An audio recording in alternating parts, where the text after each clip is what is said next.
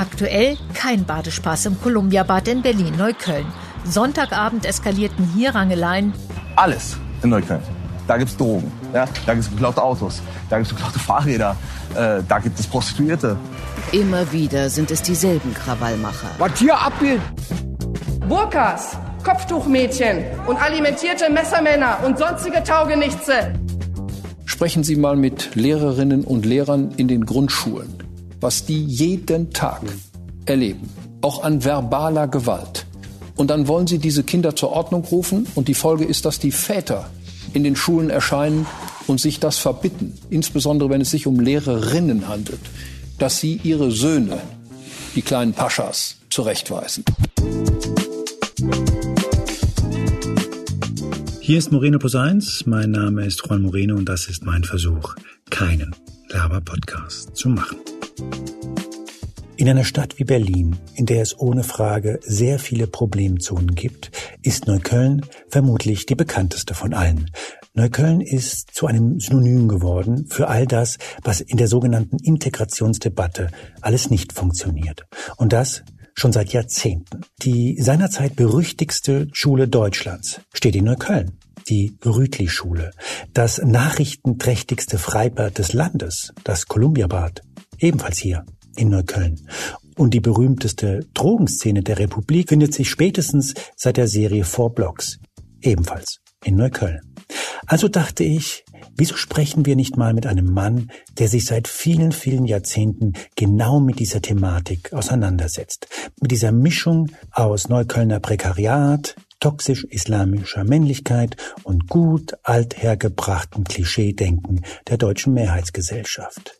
Und dieser Mann heißt Kasim Erdogan. Er ist Psychologe und Familienberater und wird in schöner Regelmäßigkeit von der Presse angerufen, wenn es in Neukölln mal wieder knallt. Von Silvesterausschreitungen bis hin zu sogenannter Clankriminalität. Ich allerdings wollte mit Herrn Erdogan sprechen, weil er seit über 20 Jahren eine Männer- und Vätergruppe in Neukölln betreut.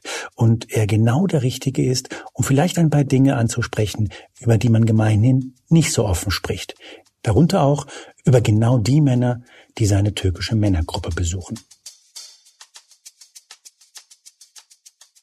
Ich habe einen Opa, der ist 80 Jahre alt, Dursun, einer der ersten, seit 17 Jahren mit vollem Elan dabei.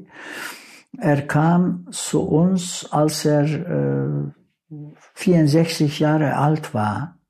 Und er hat gesagt, ich habe so meinen, für meine Kinder war ich kein guter Vater und deshalb möchte ich der bessere Opa für meine Enkelkinder werden. Er war deshalb kein guter Vater. Gastarbeiter der ersten Generation hat seine drei Kinder in seinem Dorf bei Verwandten gelassen, so dass die Kinder keine Bindung 14, 15 Jahre lang zu den Eltern hatten, zu beiden Elternteilen, hatten sie keine Bindung. Und diese Bindung, die ja in der Entwicklung und Sozialisation der Kinder sehr wichtig ist, hat er nicht hinbekommen. Ganz konkret, vor sechs Jahren kam er zu mir heulend mit Tränen in Augen ich habe gesagt, ein Abi, Abi heißt der ältere Bruder, was ist passiert? Er hat gesagt, meine Tochter Semra. Ich habe gesagt, was ist mit ihr? Sie geht für neun Monate nach Istanbul, um dort Film zu drehen. Ich habe sie zum Flughafen gefahren. Ich konnte sie nicht umarmen. Warum konnte er sie nicht umarmen? Weil 15 Jahre in der Entwicklung gefehlt haben und die Kinder dachten, die Eltern haben sie bestraft und deshalb haben sie bei den Verwandten im Dorf gelassen und sie führen ein gutes, wunderbares Leben in Deutschland. Die Eltern dachten, sie tun für ihre Kinder besser, wenn sie im Dorf bleiben, bei den Verwandten. Dann haben sie keine Schwierigkeiten in der Fremde, weil sie darüber nicht gesprochen haben und dann über ihre Gefühle sich nicht austauschen konnten, sind falsche, schräge Bilder entstanden. Aber ist das etwas, was sehr ungewöhnlich war als Sozialisation oder ist es durchaus ein Muster, das es häufiger gab, gerade in der ersten Generation? Heutzutage ist das ungewöhnlich, aber damals war das sehr gewöhnlich, weil ich ja, als ich auch in der Hauptschule so von Anfang der 80er bis Ende der 80er unterrichtet habe, da kamen Seiteneinsteiger mit 13, 14, 15 in den Vorbereitungsklassen habe ich unterrichtet und ich wollte die motivieren. Wenn ich dann sagte, Ali, bitte lerne Deutsch, er hat gesagt, wofür, Herr Erdogan? Meine Eltern kehren nächstes Jahr zurück, weil die Eltern immer die Absicht hatten, zurückzukehren, aber das nie realisieren konnten, deshalb mehr sind mehrere hundert, wenn nicht tausend Geschichten bekannt, wo man die Kinder dreimal im Jahr in die Türkei geschickt hat und dreimal wieder nach Deutschland geholt hat. Und weil die auf Koffern saßen, heißt ja auch der Begriff Kofferkinder. Was ist das für ein Verein, den Sie da gegründet haben und warum dachten Sie, es ist notwendig, so einen Verein zu gründen? Der Verein heißt Aufbruch Neukölln und der Name ist neutral. Das heißt, jeder kann zu uns kommen, unabhängig davon, welche Sprache, welche Ethnie, welche Religionszugehörigkeit er oder sie hat. Und wir wollten das Wir-Gefühl stärken in Neukölln. Deshalb kein türkischer Aufbruch, kurdischer Aufbruch. Als ich 2003 von Schöneberg nach Neukölln berufsbedingt kam, stellte ich fest, äh, dass alles, was negativ Schule gemacht hat, stellte man in Vordergrund. Und da habe ich gesagt, so kann es nicht weitergehen. Als ich Anfang der 80er Jahre in der Hauptschule unterrichtete, 99 Prozent der Eltern, die zur Elternversammlungen kamen, waren Frauen, Mütter. Damals habe ich mich gefragt, wo bleiben die sogenannten anatolischen Paschas? Entweder saßen vor dem Fernseher und guckten Fußball oder sie sind in die Männercafés gegangen, haben dort ihre Karten gespielt oder aber sie sind fünfmal am Tag in die Moschee gegangen und dann haben gebetet. Schon damals habe ich entdeckt, dass so Erziehung und Bildung äh, äh Väter gehören, die Verantwortung übernehmen müssen. Vor allem gerade die, die Jungen, äh, die türkischen Jungen, die manchmal ihre Mütter doch nicht so ernst nehmen und, und das letztendlich äh, das, was die Väter sagen, zählt, wollte ich die mit ins Boot nehmen. Und äh, als ich dann nach Neukölln kam im Jahre 2003, konnte ich äh, feststellen, dass leider die Scheidungs- und Trennungsraten unter türkischen Migrantenfamilien dramatisch nach oben ging und dass die Suchtkrankheiten, ich sehe auch Gewalt als Suchtkrankheit, äh, weil ich behaupte, dass 97 äh, Prozent der Menschen das weitergeben, was sie sehen, was sie hören und was sie erleben. Und wenn sie Gewalt als Lösung des Problems gesehen, erlebt haben, dann geben sie das weiter. Ich möchte das noch erweitern. Ich habe einmal in meiner Gruppe die Frage gestellt, 25 waren anwesend, wer hat in seiner Kindheit Gewalt erfahren? 23 meldeten sich. Danach habe ich die zweite Frage gestellt, aber wer von euch nimmt Gewalt in Anspruch? Immerhin 17 haben sich gemeldet. Und äh, deshalb, es ist keine Schande, wenn man negativ auffällig geworden ist. Es ist schade, wenn man nichts dagegen tut. Sie waren dabei zu sagen, dass Sie nach Neukölln kamen und Ihnen fiel auf, hoch, die Scheidungsraten unter türkischstämmigen ist sehr hoch. Was war der Grund dafür? Das hat natürlich mit der Rolle des türkischen Mannes eindeutig zu tun, dass er sich bestimmte Freiheiten nimmt, ohne mit der Frau abzusprechen. Dass er der Chef des Clans sein möchte, weil er auch Alleinernährer war, teilweise. Wir, wir reden seit Jahrzehnten von den sogenannten Importbräuten. die in der Türkei mit großen Hoffnungen heiraten und zu ihren hier lebenden Männern kommen. Und wenn man auch die gleiche Religionszugehörigkeit hat, die gleiche Sprache spricht, unter unterschiedlichen Sozialisationsbedingungen gelebt hat oder unter unterschiedlichen Bedingungen sozialisiert wurde, dann gehen solche Importeheschließungen spätestens nach 15, 16 Jahren kaputt oder in die Brüche. Das ist der eine Grund. Der zweite Grund ist das Leben in der Großstadt, in einer Metropole. In kleineren Orten Deutschlands stellt man diese Tendenz nicht so fest als in Berlin. Alleine Großstadt äh, auch sorgt dafür, dass man keine Angst vor Isoliertheit haben muss, dass hier sehr viele im Vergleich zu manchen Gegenden in Deutschland Angebote hat, Vereine hat, Migranten Selbstorganisationen hat, Frauengruppen hat, Elterncafés hat und Deshalb ist man hier, was Scheidung und Trennung anbelangt, offener, sage ich mal, wenn auch Trennung und Scheidung natürlich negativ belegt ist. Sind es Ihrer Meinung nach die Frauen, die tendenziell mehr die Scheidung suchen oder würden Sie das gar nicht sagen? Es ist Mehrheit Frauen. Ich sag mal, manche Entwicklungen in Deutschland haben auch dazu geführt, dass die Männer, äh, wie sagt man das, fremdgegangen sind, dass sie Freundinnen aus Polen,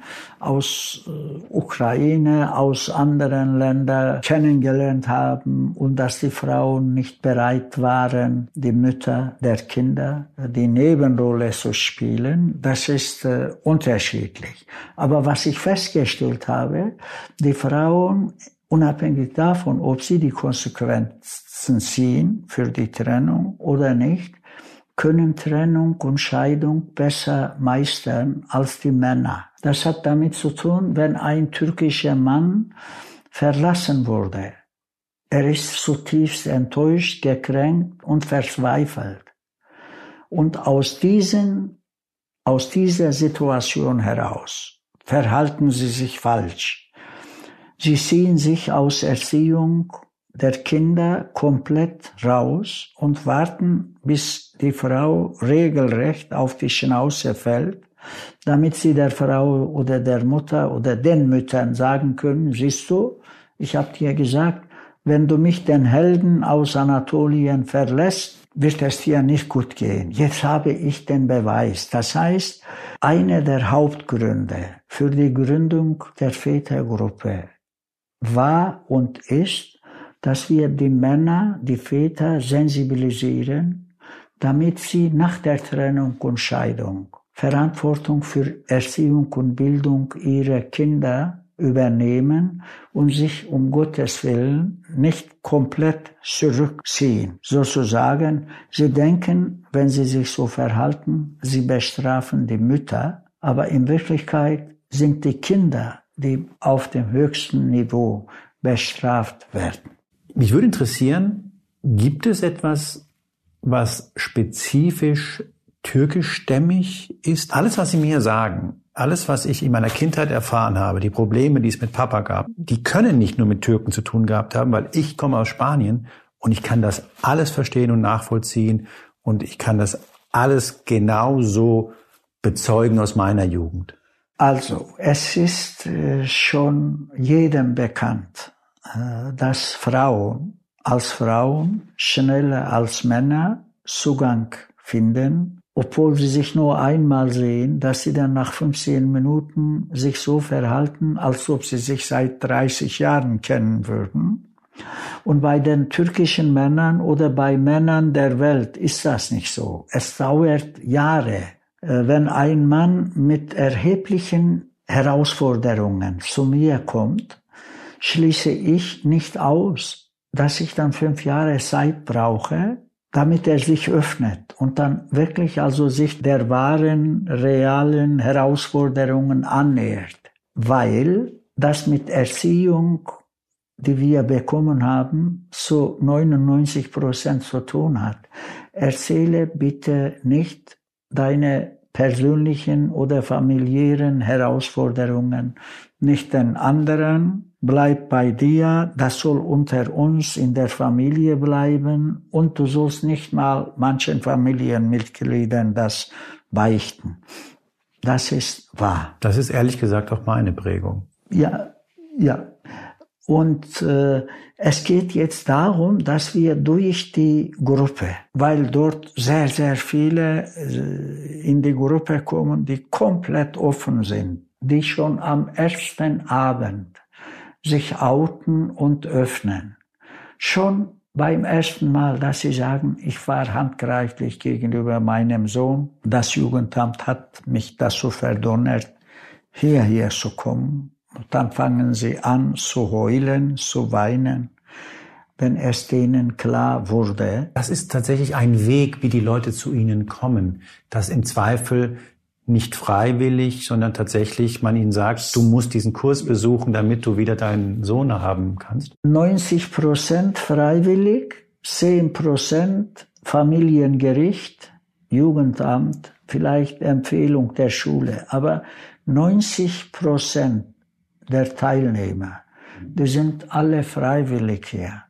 Und diese zehn Prozent, die gezwungen worden sind, die Gruppe zu besuchen, sie wollten ein oder zweimal nur kommen, aber es sind jetzt mittlerweile acht bis zehn Jahre vergangen, die sitzen immer noch da. Ich wiederhole vielleicht nochmal, was ist daran türkisch? Könnte das, was Sie tun, nicht auch jemand anderes machen. Das, was ich mache, kann jede Frau und jeder Mann auch machen.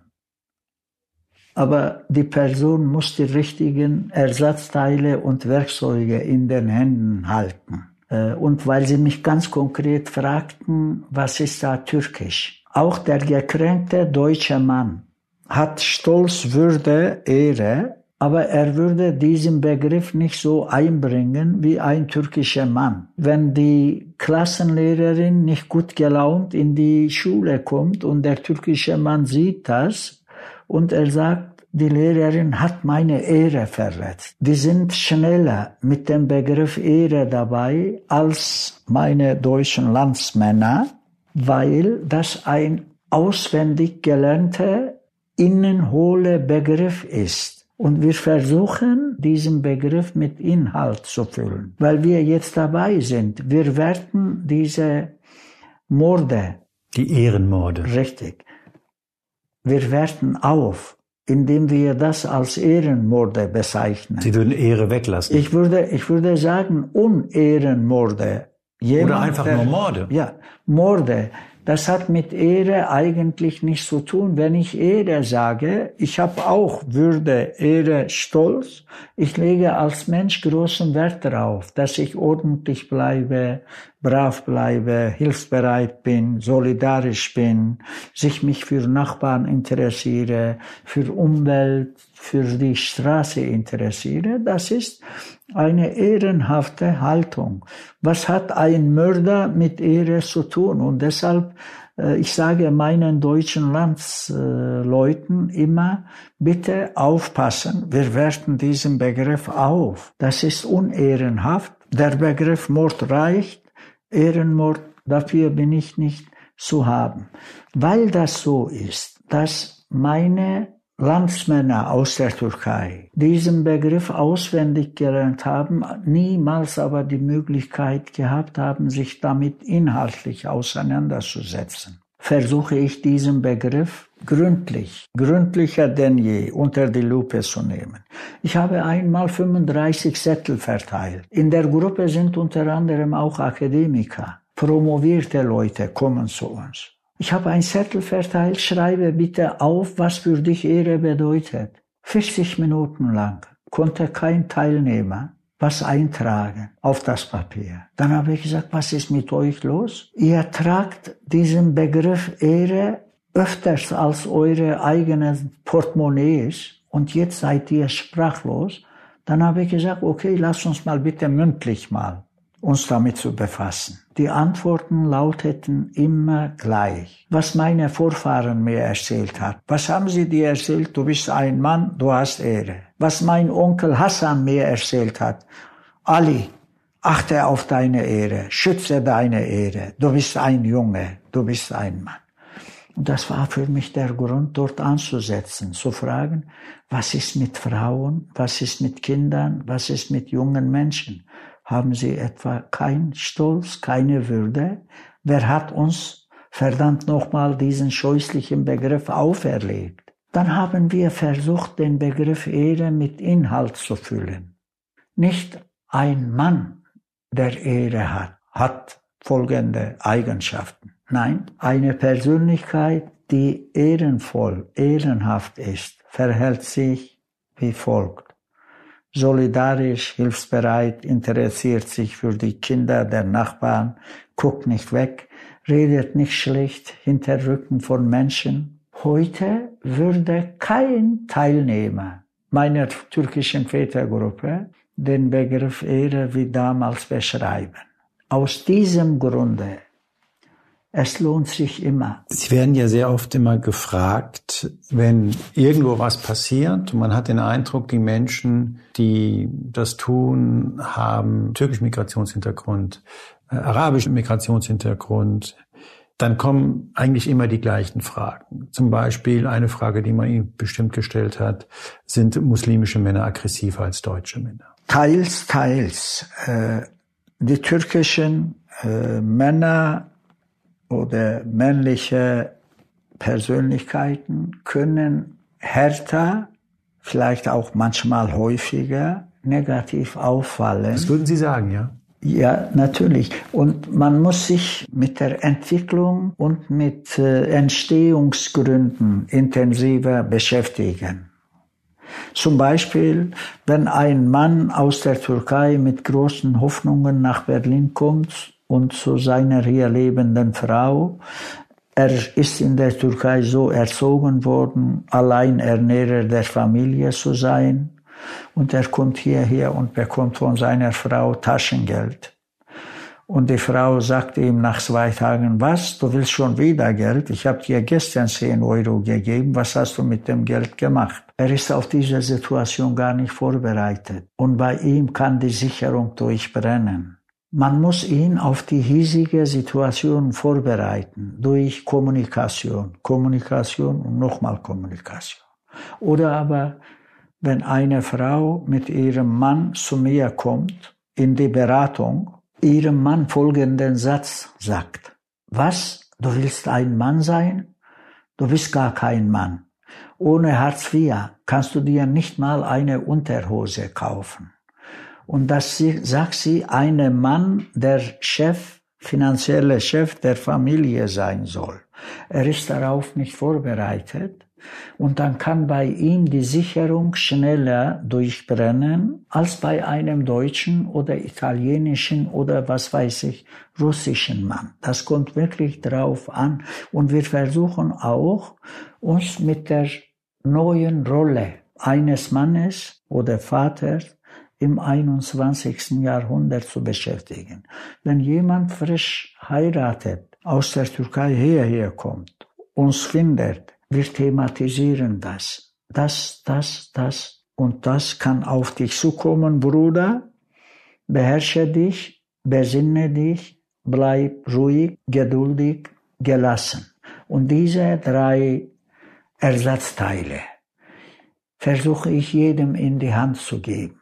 Ich sage, schreibe auf Display deines Handys. Ali, sei Ali, sei ruhig, sei geduldig, sei gelassen. Meine These ist auch unter anderem, dass ich sage, fast alle Männer der Welt haben ungefähr die gleichen Macken mit unterschiedlichen kleinen Akzenten. Sie sagen, teils, teils sind muslimische Männer, türkische Männer aggressiver als deutsche Männer.